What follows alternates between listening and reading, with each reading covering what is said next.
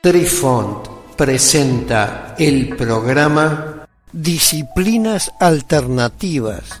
Hola amigos, les saluda Cucharita de Postre e inicia aquí nuestra crónica que seguramente los sorprenderá una vez más. Apreciamos sentir tu presencia. Comunícate con nosotros.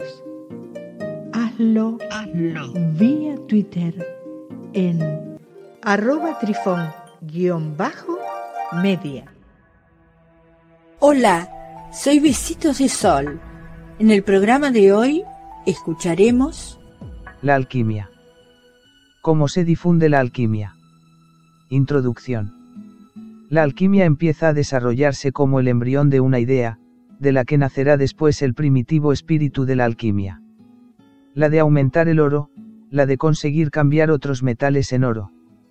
Ya que el oro es el metal precioso por naturaleza, el metal noble por naturaleza, y uno de los más codiciados también. Las primeras huellas de la alquimia aparecen ya en Mesopotamia y Egipto.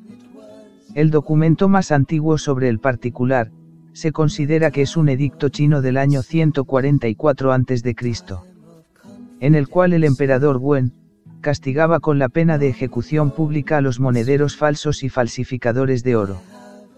Puesto que, según los comentaristas contemporáneos del edicto, últimamente se había registrado la fabricación de mucho oro alquímico, que no era en realidad tal oro. En tierras griegas.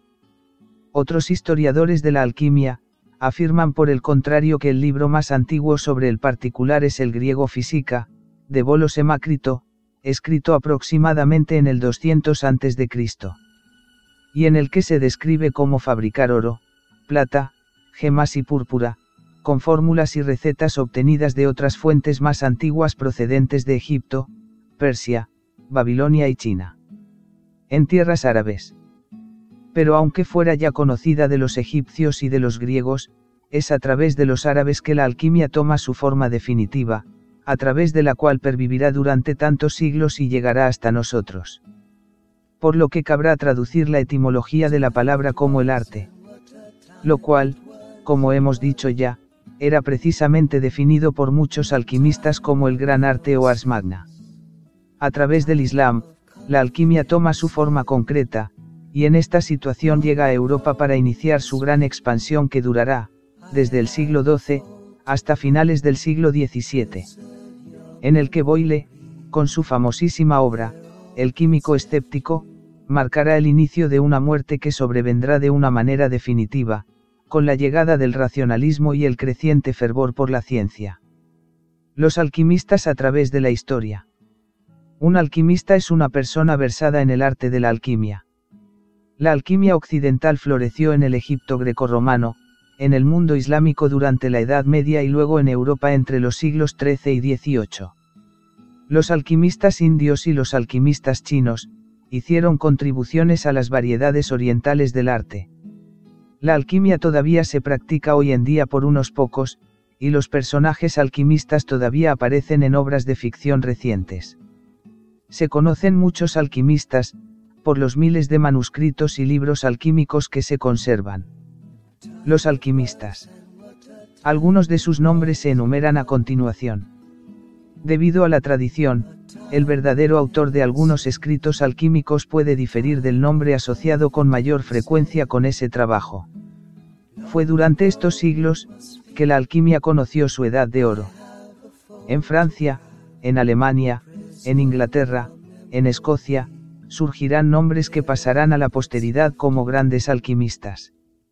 Alberto Magno, Roger Bacon, Flamel, y el Betitus. Reyes, papas, grandes personajes históricos, se ocuparían de ella. La protegerían, e incluso la practicarán como por ejemplo Carlos II, Isaac Newton, y Santo Tomás de Aquino. En los podcasts que siguen daremos una breve reseña de todos estos ilustres personajes de la alquimia. Queridos amigos, los esperamos en nuestro próximo encuentro con un nuevo artículo que estamos seguros será de vuestro interés. Un cálido abrazo para todos. Adiós. Apreciamos sentir tu presencia. Comunícate con nosotros. Hazlo, Hazlo. vía Twitter en arroba trifón-media. Este episodio lo encuentras en Anchor, Spotify y en tus plataformas favoritas. Hasta siempre amigos. Besitos de sol y cucharita de postre les dicen gracias por pensar.